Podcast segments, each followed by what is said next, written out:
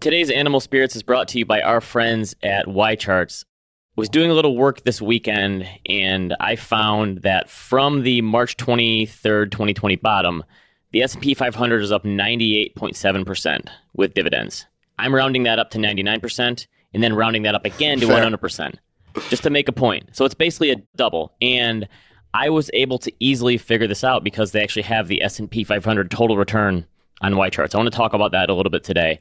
But it's nice to be able to use that function because I was able to go back to previous bear markets and figure out what happened from those bottoms to figure out like is this an anomaly or is this something that typically happens from a bear market like so we doubled in 15 months, which seems very fast to me. Some other people might not think so. I'm going to start the show off today by talking a little bit about what my research showed and I got that research from YCharts. Go to YCharts, tell them Animal Spirits sent you. If you don't have a subscription, you can get one and get 20% off of that initial subscription. Welcome to Animal Spirits, a show about markets, life, and investing. Join Michael Batnick and Ben Carlson as they talk about what they're reading, writing, and watching. Michael Batnick and Ben Carlson work for Ritholtz Wealth Management. All opinions expressed by Michael and Ben or any podcast guests are solely their own opinions and do not reflect the opinion of Ritholtz Wealth Management. This podcast is for informational purposes only and should not be relied upon for investment decisions. Clients of Ritholtz Wealth Management may maintain positions in the securities discussed in this podcast. Michael, I feel like we haven't talked about markets very much lately. We said there's nothing to talk about because things are kind of boring, at least at the index level. However, I think I saw a stat that this is the second best first half year performance ever. I think market was up 14%. Could that be this? That description just sounded like my third, his second cousin from another marriage. But wait, is that possible? 14% is the second best first half ever? That sounds pretty weak. no way. I don't buy that either. Well, it could be true because as we know, markets are usually a second half story. Everything's a second half story. All right, here's what I found doing a little research yesterday. I got back into the swing of things yesterday. So I basically took, I talked to you Wednesday afternoon.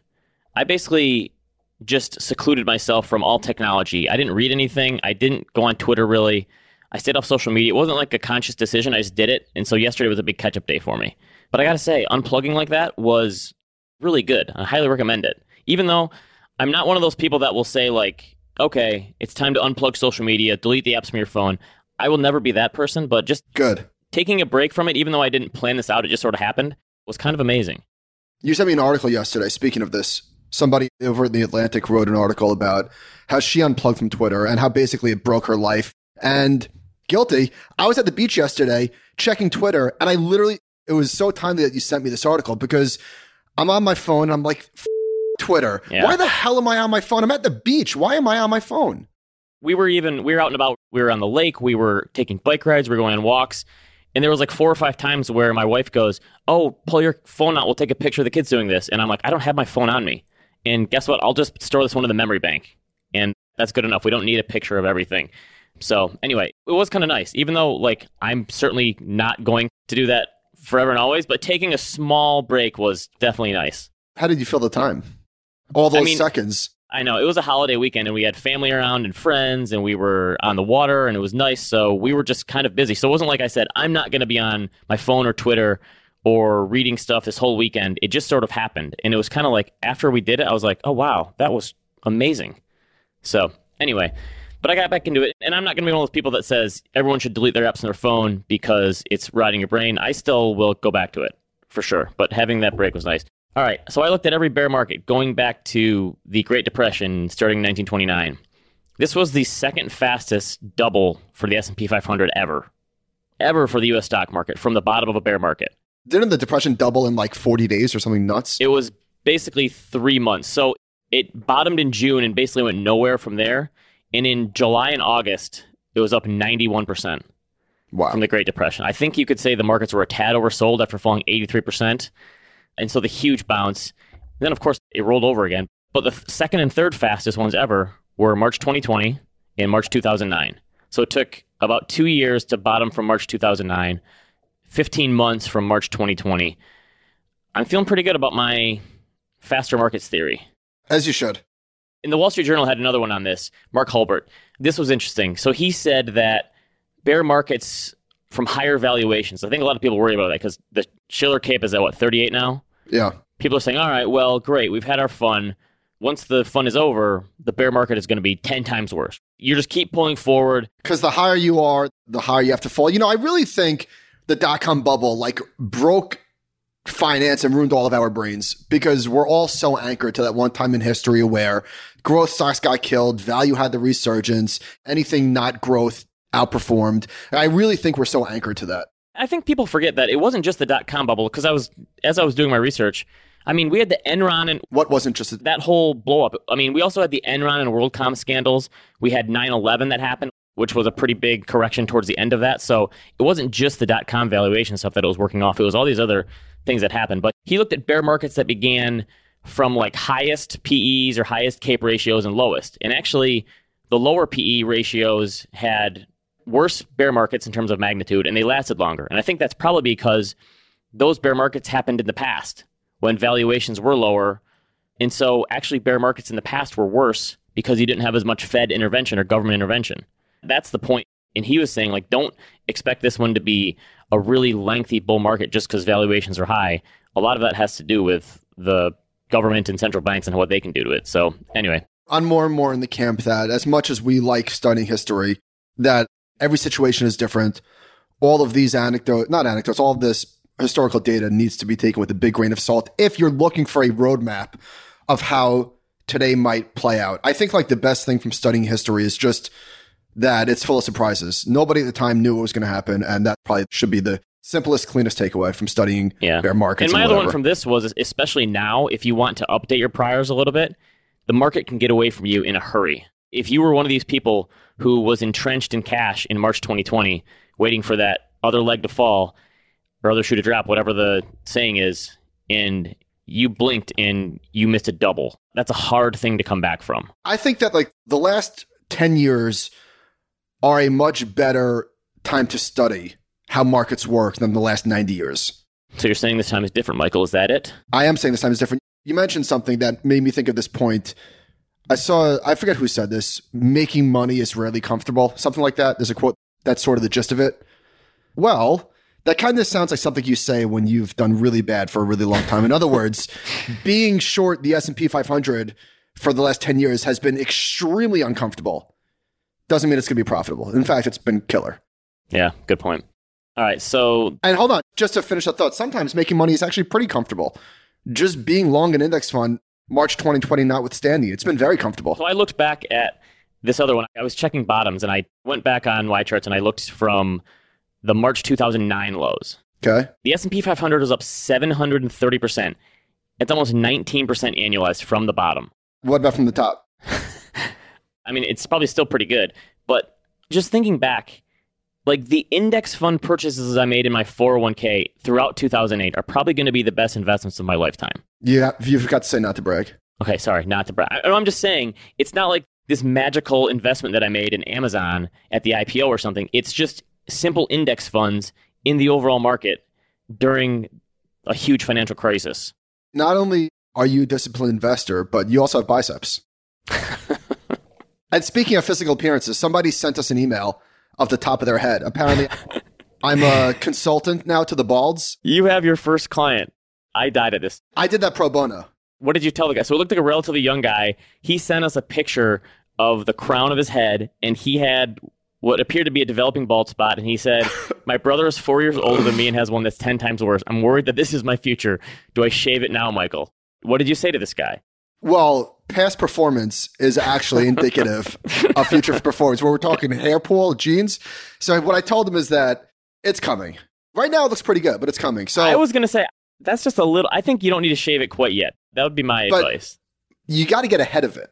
Like the earlier you shave, the better off because it's better to bald once you're already have a shaved head than it is to bald with what used to be a full head of hair and then shave it like I did, like an asshole. So the earlier you shave it, the better off you'll be. All right. Hit us with your Rogaine story. You teased this last week on our Twitter spaces. Yeah, it's not really a great story, but here's what I'll say. I bought Rogaine and I subscribed. I think this is, I guess, the lesson here is how powerful inertia is. I just got like six boxes. They came every like six months and I never really used it and they just accumulated. So one day I had to go to the dump It was like a covert op because I didn't want anybody to see me. So I carried it in like a black bag and dumped it into the ocean Wait, the how dump. far along on your baldness life cycle were you when you bought the Rogaine? Mm, I was fairly deep, but the problem was like you can't disguise it because it like smells. It doesn't have a bad odor, but it has like, an alcohol cologne type smell to it, and it like mats down your hair, so you can't like do it discreetly. If it was a pill, I definitely would have stuck with it. I was gonna say this guy could try the pill one. What's the pill one called? I have no idea. Okay, there's a pill you like for Propecia? Hims. Propecia? Yeah, Propecia. Yeah, try Propecia. See if that thickens it up a little bit. I'd give that a chance. It could extend you for a few more years. You never know. All right, Rob. Robinhood's S1 came out last week. I don't know. I guess this. It's interesting to me that so this company has eighty billion dollars, which is more than we thought in assets. It's just funny how much more attention they get. They have eighty billion dollars, which seems like a lot of money. Vanguard has seven point five trillion dollars, and I feel like Now show the Fed's balance sheet. I feel like Vanguard's basically been pushed to the side by Robinhood the last 18 to 24 months. Maybe just because Robinhood is so much more interesting. But I was actually surprised by some of these numbers. Like I felt like, okay, it's hard to be shocked anymore by anything. Some of these numbers were shocking to me. Okay, so well, I like the fact that they're going to allocate like 20 to 35 percent of their IPO shares to clients. That'll be really funny if their clients buy the shares and then tanks, or they short their own shares. The number Matt Levine did a whole breakdown on this. It said Robinhood extracted 9.5% of the value of its customers' options portfolio for itself in the first quarter. Almost $200 million in revenue on $2 billion of assets. So he's breaking down like their revenue versus their assets and showing that these numbers are insanely high. So it was like over 1% for crypto. It was only 0.2% for stocks, but 9.5% for options. Wow, it's good business. A lot of people pointed out again, I was a little slow on Twitter, so I missed a lot of the inside jokes here. I'm sure you were in, on some of those, but like the fact that they said Dogecoin was a big risk in the S1 because it made up such a bit. What was it like? Crypto was three percent. I'm doing this on memory, so I think this is right. Crypto was three percent of their total revenue in the fourth quarter. It was seventeen percent in the first quarter. Okay, and Dogecoin, I think a third was Doge. this happened like before the Elon Musk thing came out. So this is Matt Levine made this point. This is from Q1. So this was like pre Elon Musk on SNL. So it probably was bigger. And they're saying Dogecoin is a big risk because they derive so much revenue from it, which is just nuts. But my thinking is people said, okay, well, when that ends, then there goes some of the revenue for Robinhood. They're going to be there with their arms wide open for any of these meme stocks or things that people decide to hop on next. So it doesn't matter Say that one more time. so people were saying like, okay, well, when the Dogecoin stuff rolls over Oh. and that goes away, but any meme stock, any fad investment, any craziness that's going to be going on in the market with all these new speculators out there, Robinhood is going to take advantage. So it doesn't matter. It's going to go. It's our alien thing. Somebody had a good take that Robinhood's going to make a killing when they bring sports betting onto the platform. Oh, that's not a bad idea. This blew my mind. They did 270 million dollars in revenue in 2019 and they did 960 million dollars in revenue in 2020. So, for context, let's just call it a billion. They did a billion dollars in revenue last year on 80 what was the average AUM in 2020? Let's call it 50 billion. So, a billion dollars in revenue on 50 billion dollars in assets. Vanguard has $7 trillion in assets. And in 2020, they did 7 billion in revenue. Wow. So I'm, I'm feeling pretty secure about my Robinhood is the That's Facebook crazy. So I just want to emphasize that one more time. Vanguard did $7 billion in revenue on $7 trillion in assets. I know it's apples to oranges. I'm just saying. Robinhood did a billion dollars. Robinhood did a billion. Vanguard did seven billion. Robinhood might cross Vanguard in revenue one day. Not might. They probably will. I think that we are the investor class is so lucky that someone like Jack Bogle existed. Vanguard is essentially a charity at this point when compared to most other financial firms. Here's another one that I'm pretty secure in my Robinhood is the Facebook of finance theory. 47% of Robinhood's users use the product daily, which basically is in line with social networks, the number wise, that people are just addicted to this thing. I mean, here's a fairly simple projection for Robinhood. They're going to be paying out fines and dealing with lawsuits for years to come, and none of it's going to matter. They're going to continue to make tons of money, and it won't matter. That FINRA fee was $70 million, which is a lot of money. It was the biggest fine ever, I think, in the history of FINRA. But 47%. That actually seems kind of light. In other words, just, well, daily, people check their account every day. Remember, they said that most of their investors are long term, or most of their investors don't day trade. I love how we're calling them investors, but. Yeah. Well, I guess just looking at it doesn't mean you're using it, but that still shows the addictive nature of it and how hard is it to look away. But I mean, if you think about how much Robinhood is extracting from like options and crypto and stuff. Does this bother you though? I'm not bothered by it. I'm wondering how much like Citadel is probably making more than Robinhood off of this stuff from buying the. Yeah, they're paying them a fraction. Does it bother me? Yeah, it bothers me. Which part? Just everything about it. I think it's on a net basis, it's bad. Really? I think it's bad. I think they pulled forward a lot of the. Just reading through all this stuff from there, I think them making so much money off of people speculating. I just there's no way that's a net positive for society, is it? Well, oh, but I got free. I saved three ninety five a trade. Yeah, I just don't see how. I think it's kind of gross.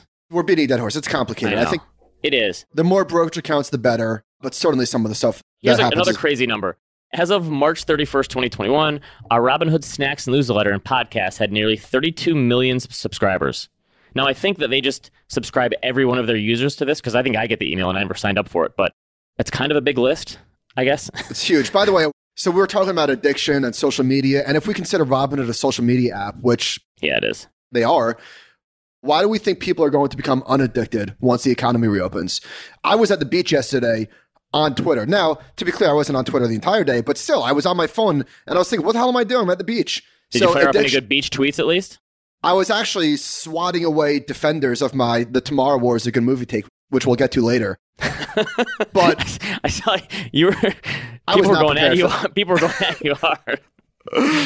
I did see that. We'll get to that later. But addiction is a powerful thing. I don't think that these people are going to become unaddicted once the economy reopens. I think Robinhood is going to be stickier than people might suggest.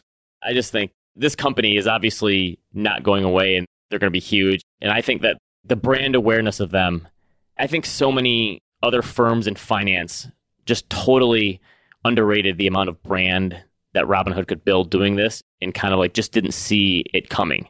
Nobody's leaving Robinhood. For as many outages as they had, nobody's leaving. Inertia. They had a lot of problems in 2020 and they got stronger. I ordered six boxes of Rogaine just because I forgot to turn it off. So inertia is a powerful thing. Subscribe and save. Yeah.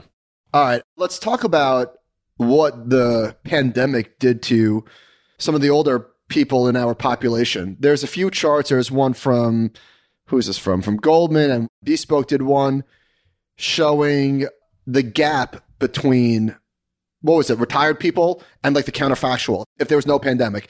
And way, way, way more people retired because they were forced to basically due to lack of work. So I think it was, here's a number. Sorry, that was a really messy intro, but over 1.2 million workers have retired early during the pandemic, is the TLDR. Do you think part of it was not only being forced to stop work, but it was also people reevaluating their life. Because think about how many older people died from this. I don't think so. I mean, I, yes, there is an element of that, but and people saying like, "Wait, life is short. That's it. I'm done. I'm going to stop working." Yes, for sure. But the New York Times said that among people with incomes at or below the national median, 55% of retirements were involuntary. So I guess if you flip that on its head, 45% were voluntary. So yeah, there was definitely an element of that for sure. Okay. So these are low income. So we're going to see a wave of people taking Social Security then? Yes. Probably early and earlier than they would so, have. In the 15 months since the pandemic began, about 2.5 million Americans have retired. That's twice the number of people who retired in 2019. Okay, we may need to recalculate that 10,000 baby boomers retiring a day now then. It's probably 11,000. Yeah, okay. Social Security 2020 forecast. Social Security is 17% of the federal budget. We've got earmarked 1.1 trillion dollars. Holy smokes. It's 17% of the federal budget. It's enormous. That's why I love people who say that Social Security, when it runs out of money, we're all screwed. And you're like, I'm sorry, that is never getting cut because for so many people, that is their retirement. That's their forced savings, is Social Security. It's not going to run dry. Can you imagine trying to cut Social Security for all the people who vote? The That'd old people? Popular. That's why I say for young people who say we're never going to get Social Security, you might have to take it later in life or something, but it's going to be there. There's no way that a politician would ever be dumb enough to wait, wait, wait a minute. Probably they would, but I would be hard pressed to see people ever touch Social Security. Do you think somebody will run on that campaign? End Social Security.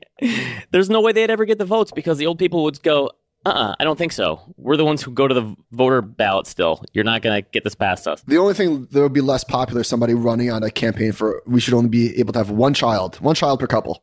Yeah, what country would ever do that? Yeah. All right. At the end of the first quarter, Americans aged 70 and above had a net worth of nearly $35 trillion. That's 27% of all U.S. wealth, up from 20% three decades ago. That wealth is equal to 157% of U.S. gross domestic product, more than double the proportion 30 years ago. This is always funny to me when we look at debt to GDP. People rarely look at these stats saying that wealth for older people is double GDP what it was 30 years ago. They're basically saying that there's going to be $70 trillion, and I've heard this number forever, between 2018 and 2042 that's handed down to the next generation. Basically, 61 trillion to millennials and Gen Xers. Dude, millennials are going to be so rich. So I guess, I mean, we've certainly never seen anything like this before because no demographic has ever been this big that's lived this long before. With instructions like on how to transfer money to the next generation. And how to take care of it in retirement. I mean, part of it you'd think, well, baby boomers are going to be living longer, so they're going to spend some of that. But obviously, there a lot of it is held in the top ten percent, so it's going to be passed down. I guess this is where millennials and Gen Xers like extract their revenge on baby boomers and just go ahead and spend it all when they get it. Because don't you get the mentality? This is totally anecdotal. I still feel like from my parents' generation, they see handing down the money to the next generation as still a big thing to like that's what they wanted to do with their money because that's what their parents taught them. I feel like our generation is like, no, no, no, let's spend way more of it now and have those experiences now instead of leaving you a bunch of money when we're dead. Don't you Oh, feel yeah. like that could be a mentality shift from generation to generation? I think this is personal and to each their own, but I think I don't know how I'm going to feel when I'm older, but I think obviously if you could do both, that's like the best of both worlds. But I think like dying with no money is kind of like a noble goal. Like spend it all while you're alive, treat your family to amazing experiences, take care of them, raise healthy, adjusted, well earning adults if you can, and enjoy your money while you're alive. There's nothing wrong with the other side. I'm just spitballing here. Here's something I was thinking about this week as far as like parent advice. Since our kids are getting a little older, my oldest daughter's seven. She's like started to become like she's seven going on 15.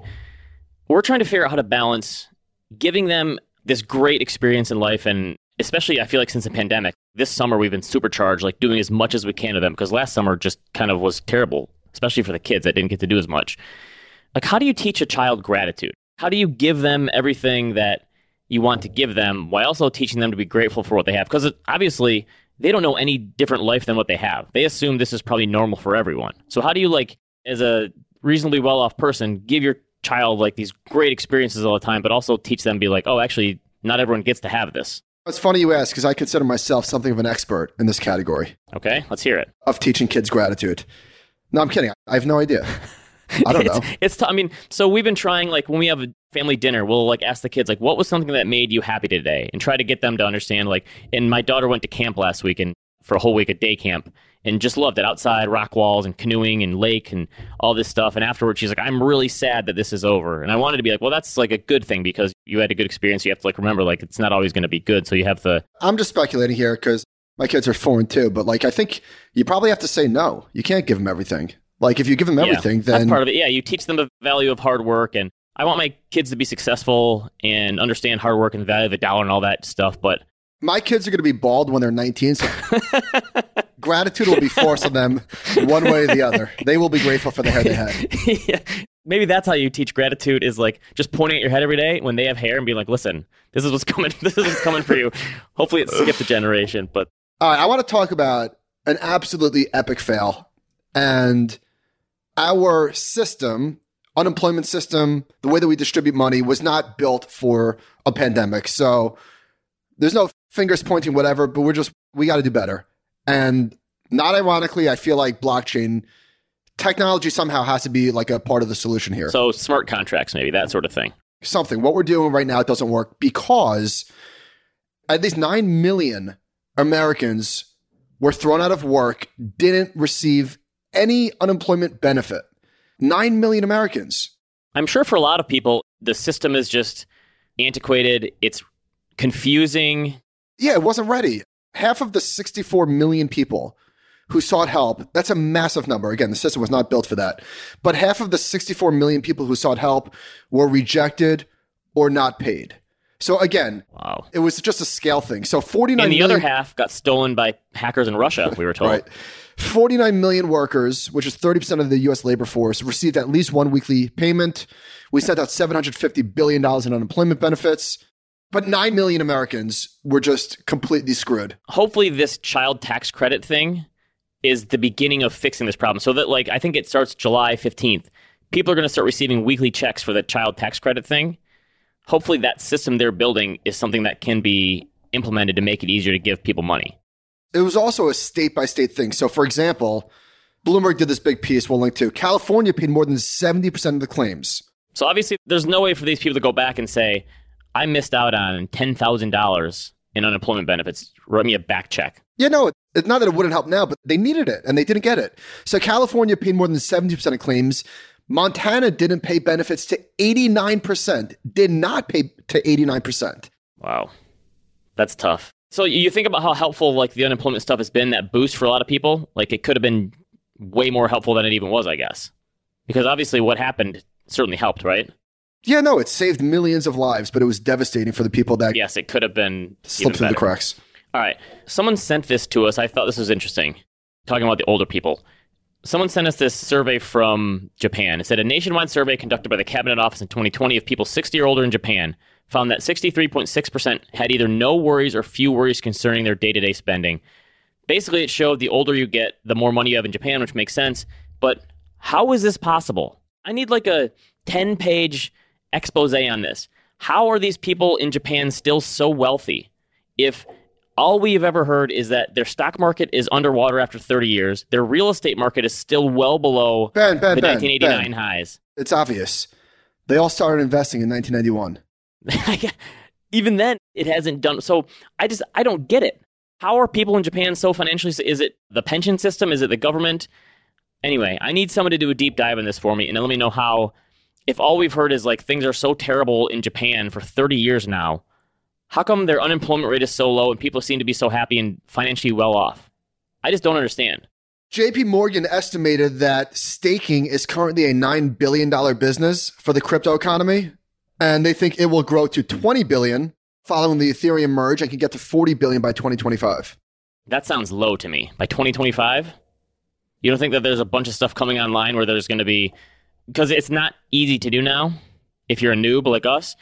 But I got to imagine that there's companies coming on board from all this Andreessen Horowitz crypto VC funds that are going to make it easier for people. Or Robinhood, click a button, put your stake your Yeah. Ethereum. Why doesn't Robinhood democratize staking?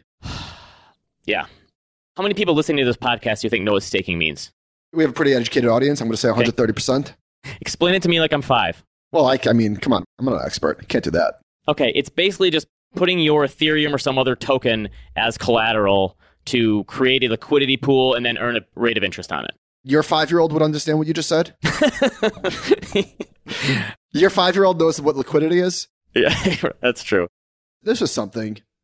I don't know if you noticed a lack of inflation at your barbecue this weekend, Ben, but I sure didn't. The White House tweeted, planning a cookout this year? Catch up on the news, lol. According to the Farm Bureau, the cost of a 4th of July barbecue is down from last year. So it says the cost of a 4th of July cookout is down 16 cents from last year. Who thought this was a good idea to press send? yeah, 16 cents? you know what this tells me? The White House is trying to get ahead of this inflation thing, and they don't want that to be a. By the way, you don't want jokes from the White House. They said it's a hot dog. The Biden economic plan is working, and that's something we can all So- relish. Come on, get lost with these dad jokes. remember pre-pandemic days when the only thing people worried about in the markets were tariffs? And how tariffs were going to ruin everything? And how did we get to the point where we transitioned to a new white house and those tariffs are still there? Wasn't that the easiest thing on day one to say listen all these tariffs gone. Especially now that we're in an inflationary environment and supply chains are a problem and there's shortages everywhere. Isn't one of the ways to ease inflation by taking off all those tariffs immediately? What am i missing here? I'm not a policy guy. Not a policy guy, but yeah, I didn't know they were still in effect. okay I thought they rolled off. i don't think so because if they did the market would be up even more Maybe that's where we get the second half surge. Take the tariffs off, Boom. All right, it's second half story. Okay, JP Morgan is out with their guide to the markets and they have this really neat looking chart showing the S&P 500 valuation dispersion. And it shows the median S&P 500 PE, which is economics favorite indicator. That is at a all-time high, but it's also showing the valuation spread. So it's showing the dispersion between the 20th and 80th percentile of S&P 500 stocks. So the very cheap and the very expensive. And just eyeballing this, it looks to be about as wide as it's ever been. And I think this is part of the reason why there's so much, I don't want to say confusion, but so much chatter about a bubble. And again, there's bubbles all over the place, micro bubbles, whatever you want to call them. We've discussed this. But if you're looking for bubbles in the stock market, you can find them. They're right there. You know what you say if you're a portfolio manager and you see this? Stock pickers market, right? It's easy. Is it not? It's always a never a stock pickers market. Yeah. So basically, the tech stocks and software stocks are really, really highly valued. The value stocks are really low valued. And now it's like, okay, what do we do with that information? I don't know. Pick your fighter. Do you think this is a thing that stays, though, where we have this software class of stocks that are just always going to be very highly valued? Probably not. All right. Now you're saying it's different this time. No, it's possible. I just think that there's so many more of these software stocks now. So remember in 2020, we were like, how are private businesses going to recover from this? Like, where is the funding going to come from? Well, actually, turns out that so private markets are on fire. Total M&A fees hit 17.9 billion in the first half of the year, the highest since records began in 2000. Private equity firms had their busiest six months since records began four decades ago. This is from the FT, by the way, striking deals worth more than 500 billion dollars helping to propel mergers and acquisitions to an all time high. Hand up here. Go ahead. I've been patting myself on the back lately for being right about like the real estate stuff. I have been wrong for years about private equity. Like I said, f- like five years ago, all these institutions that are going into private equity are going to regret it. The valuations are higher. Turns out having trillions of dollars go into an asset class that is levered up, and even if it's just beta, if it's levered up, it's still going to do okay. So I thought that it was like some of the private equity stuff, even when I got out of that stuff from my endowment days, that it just seemed like it was overcrowded. As long as there's money flowing in and people willing to do deals, and these private equity firms have to do deals and they're using leverage to juice these deals a little better, the returns are probably going to be okay. So anyway, credit to me. I was wrong there. Big time. I think private equity funds have probably as a whole done just fine. Even if you took the S&P 500 and added some leverage on it, you made out okay. Oh, before we get to this real estate, I just want to mention it's possible that you missed it. Ben and I had a conversation with the CEO of Groundfloor. We released it on Monday. So the Friday episodes are going to be released on Monday going forward. And I think you could probably tell that if you did hear the conversation, it's not exactly what we thought it was going into it. So maybe our bad for not doing great research, but that was very interesting. We thought that they were lending money to like whatever. Go listen to it. It was very interesting. Yes, I think as an investment opportunity, we've already gotten a ton of emails about it saying, hey, have you guys thought about this? What about this? We've gotten some emails from people who said they use the platform to invest on. I think kind of going in blind to some of those is actually not a bad thing for us, though, because I feel like we're learning on the go as are our listeners. True. So we're new whales on purpose for those. Yeah, I'm dipping my toe. You know the gif where the toe extends into the water? That's you That's me. with this? Okay. All right. The San Francisco Chronicle had this story about people from California moving to Austin. And they talked about Austin's median home price surged 35% in May compared to a year earlier, up to a record high of over 560 grand. Total sales were up 55%. But their point is, all these people are coming to California. Like, that's a high number, obviously, over half a million dollars for a home. But all these people are coming to California where their average home price is like a million dollars. So for them, they're saying that like they're interviewing all these realtors and one of this guy's saying that like if it's an attractive house we'll see 30 to 50 offers and the californians tend to win every time and it's funny he says they understand this game better than texans but it's like no they don't they just have more money that's the game and then the toll brothers ceo said the pricing power of austin which is number one in the country is driven by california plain and simple the phenomenon is fascinating we've never seen a migration like this so austin is now i guess it's had like a 20% jump in population since 2019 it's like the 10th biggest city in the world almost. Sorry, in the country. This is another thing that was probably going to happen eventually, but the pandemic, whatever, pulled forward. So I wrote about this early in the pandemic about like the air conditioning effect, how in the 60s, all these people migrated south because of air conditioning. And that totally changed population and voting patterns and all this stuff because more people could move to the south because it became more bearable. The remote work thing seems to me like that is going to be something similar where you have these up and coming cities. Austin obviously is huge now, but all these places in North Carolina or Tennessee or wherever, Georgia, where people are moving to because of this and they're moving out of the big cities. I think like the migration from this, the reverberations are going to be felt for years to come on this. Don't you think that like that's where the remote work stuff is going to have the biggest impact is like just migration patterns from cities? Yes. If you weren't tied down with family, would you consider like moving from New York ever? If you had this remote work opportunity? Oh, absolutely. Don't you think that there has to be tons of people in New York who were transplants and weren't born there like you are that are still like, wait a minute, I'm out of here. Absolutely. Maybe that's why everyone in your neighborhood is selling. By the way, I feel like every week you have somebody in your neighborhood selling their house. So there's four corner houses near me. Three out of the four are for sale or were sold. Three out of the four are for sale, actually. Do you think that are they trying to one up each other with price every time another one comes on market? Actually, one sneaky person, they listed theirs below. They listed for whatever, it was a lower number. To try to drive up bidding war? Did it Yeah. work? I don't know. Okay. They just listed a week or so ago. But yeah, no, I do think that you're right. That this trend is, I think that we are probably underestimating the impact that this is going to have. So Len Kiefer had this thing where he looked at states with a 24 month percentage change in housing prices over 20%. So he's looking at comparing May 2005, which is like the height of the real estate bubble. And he used 24% because that takes the pandemic, that smooths out a little bit. And he compared it to Oh, wow. This is a good chart. states with home price changes of over 20% from May 2021. And this thing is totally national. Back then, it was kind of coastal. Now it's national. It's almost all the state. It looks to me, eyeballing it, I don't know, 40 out of 50 states, where back then it was probably more like 20, out of 50 states. Yeah, wow. Huh. The price gains we're seeing now are dwarfing those that we saw in the real estate bubble, which causes a lot of people to say, okay, that's it. This is worse than that. The difference now is it's not strawberry farmers with a $14,000 income who are getting a $800,000 house in California. It's people who have their net worth at all time highs and have great credit scores and all that stuff. Right. All right. So we just spoke about this, but I just want to read this one paragraph.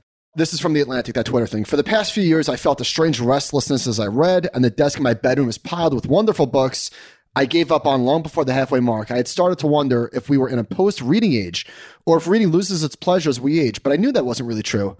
I had suspected for a while that my reading problems had something to do with Twitter. And several times I tried leaving my phone in another room, but it was no good. Twitter didn't live in the phone, it lived in me. And that's when I realized what those bastards in Silicon Valley had done to me. They'd wormed their way into my brain, found the thing that was more important to me than Twitter, and cut the connection. And I've been thinking about this. Patrick tweeted something about books this week, and I can't remember what he wrote, but this book from Kahneman and Sunstein and Sibony, Noise, this came out in May. I haven't seen a single person talk about it. This would have been massive pop culture news probably just five years ago. Well, even like FinTwit culture news. Certainly. I mean, I read, I think I read 60 pages. It was good, but so what? I honestly think I'm in a great depression for nonfiction books. I feel like for most of these books coming out, Michael Lewis book, the Kahneman book, they all went on five different podcasts. I feel like I got 80% of the book from those podcasts. And I'm like, That's definitely an element of it for I sure. don't like, there's so many other ways to get analysis and thoughts. And like the book process is so slow and cumbersome that by the time you're finished writing it, it comes out 12 to 18 months later. And obviously you can say, well, it's going to be timeless. But the Twitter thing, this is going to sound like a weird humble brag, but I don't have like an addictive personality. I could probably shut it off if I wanted, and I'd be like, I'd feel like I'm missing some stuff. It wouldn't hurt me, but I know that there are people who have those addictive personality. I have a ton of friends who get addicted Dude. to everything. You're looking at him. I hate Twitter. I mean, I hate love it. Like I love hate it, but I don't sit and scroll through Twitter repeatedly. I never scroll like more than twice. You know what I mean? But I check it 50 times a day, and I hate it. I hate that I do that. I still think that the value for us is probably more of a net positive. We've gotten way more out of it than good than bad. But for a lot For of people who are addicted, social media has turned their brain to mush. And whether it's YouTube or Facebook or Twitter or whatever it is, I was listening to Russillo this weekend, and FanDuel, I'm pretty sure I heard this right. FanDuel is giving 30 to 1 odds on your first bet, which just goes to show how difficult it is to like if they're willing to to do that and they know that not only are you going to blow through that if you do win, but you're going to come back for more. Talk about addictive. They're experts on human psychology. They know if they pull you in, they cap those first bets. I think you can win a max of like $100 or 150 but they get you to win once and then they have you. Yeah. And then you put more money in and then you try to bet more. And then if you lose, you try to bet more to make it back. And if you win, you keep betting until you lose. I love Russillo's got this segment called Life Advice, and I think some of them are particularly hilarious. And so I was telling my friend, said, Hey, do you ever listen to Russillo? You ever listen to this? He's like, Ah, f- or something like that. He's like, he doesn't know anything. And I was like, What do you mean? He's like, he's just like a sports fan who has a microphone. He's like, same thing with Simmons. And then I was thinking, like, oh, you're just a troll. If you worked in finance, you would hate me and Ben.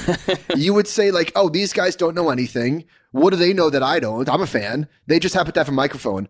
And I just think like that's the mentality of trolls, especially I don't want to say especially in finance, it's probably in every single field. People that are on TV, there's people that aren't who point and say, What the hell does that person know? He's an idiot. Isn't She's it funny idiot. to have friends in your life like pre internet age? I have my high school anniversary or reunion this weekend.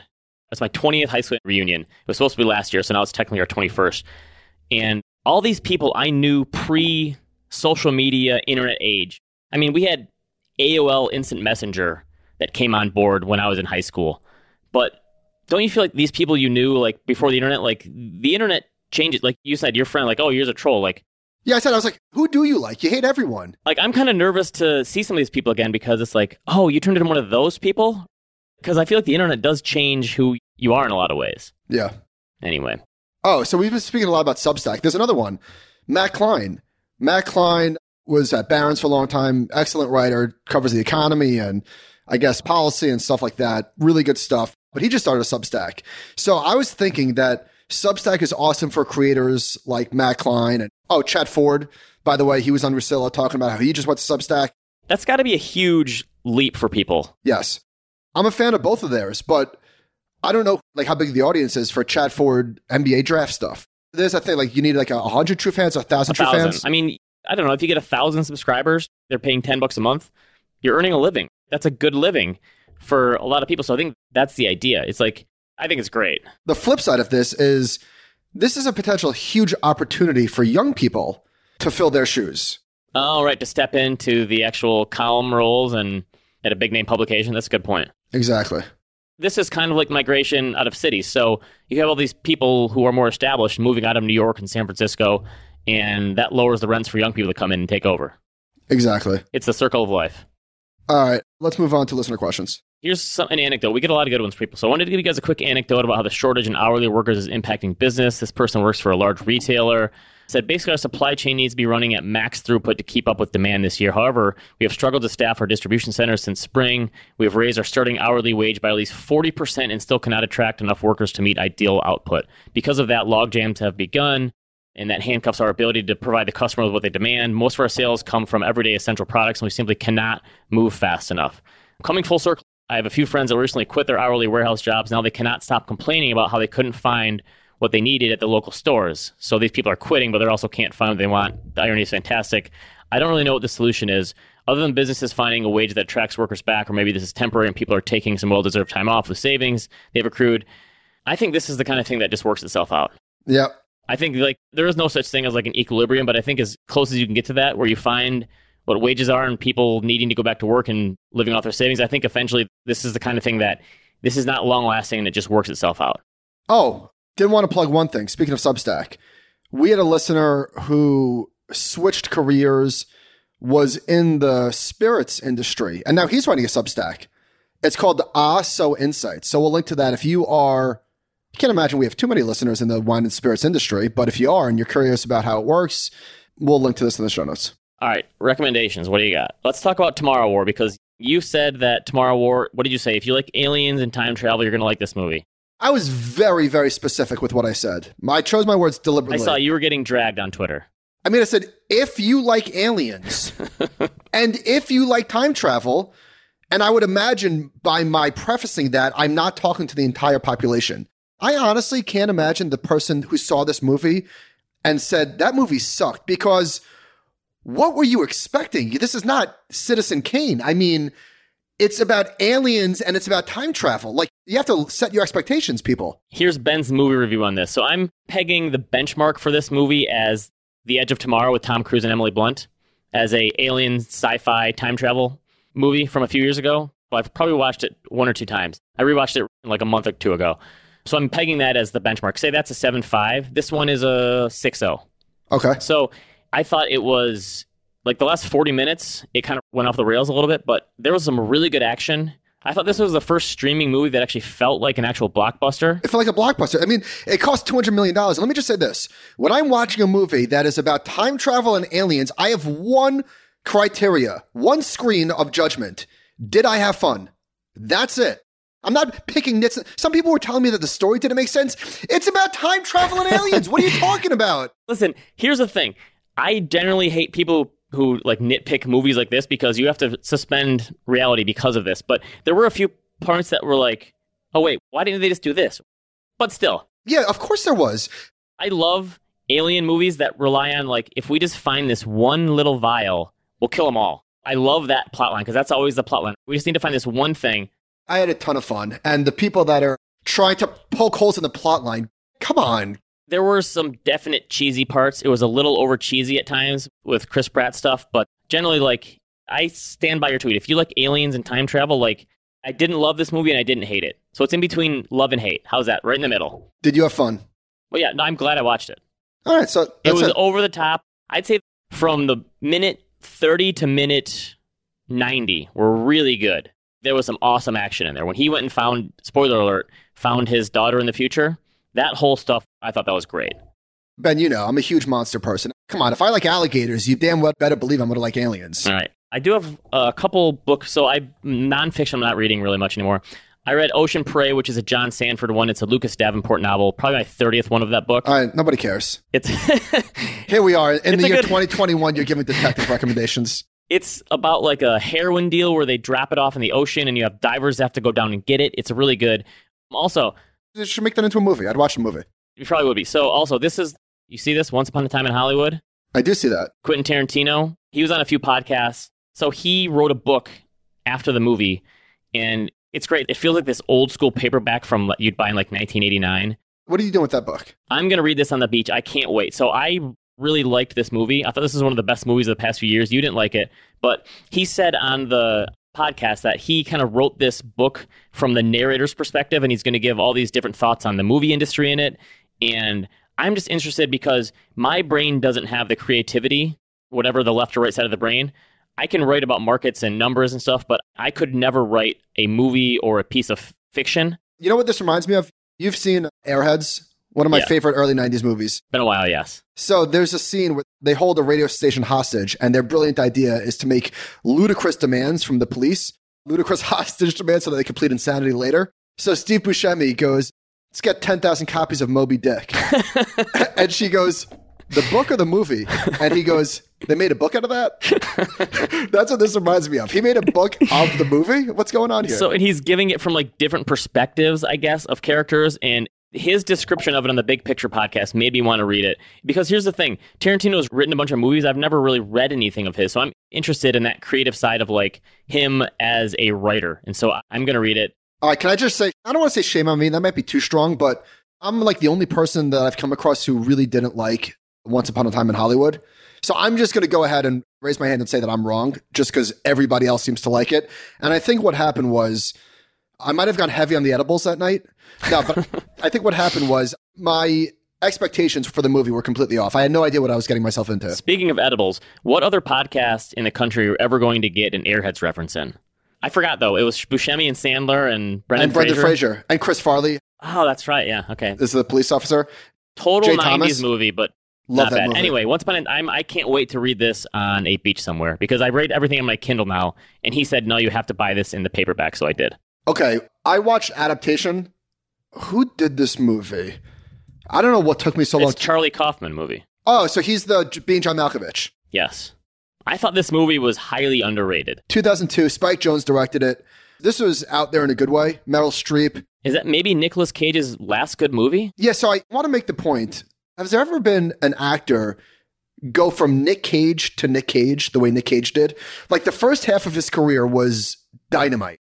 So this happened to Bruce Willis, happened to John Cusack. Who else? It just happens to some people. Well, well, Think about Meg Ryan fell off the face of the earth. This happens to a lot of actors. but Bruce Willis couldn't get roles because he was this action guy and then turned middle age and just whatever. Nick Cage, like, Look at the John Cusack IMDb. He's got the same thing. not a John Cusack guy. Nick Cage has been making movies for the last. He's been making tons of movies. They just they're terrible. Yeah, because he owes people money. He spends $150 million on a dinosaur skull or something. But yeah, that is a great movie. And like the twist at the end, that's a really great movie, isn't it? Meryl Yeah. Streep is in it. Nick Cage playing twin brothers. It's very good. Chris Cooper. Yeah, did not see that coming. All right. All right. Anything else? Remember, our Talk Your Books now is going to be on Mondays. Yes. So we'll see you then. AnimalSpiritspod at gmail.com.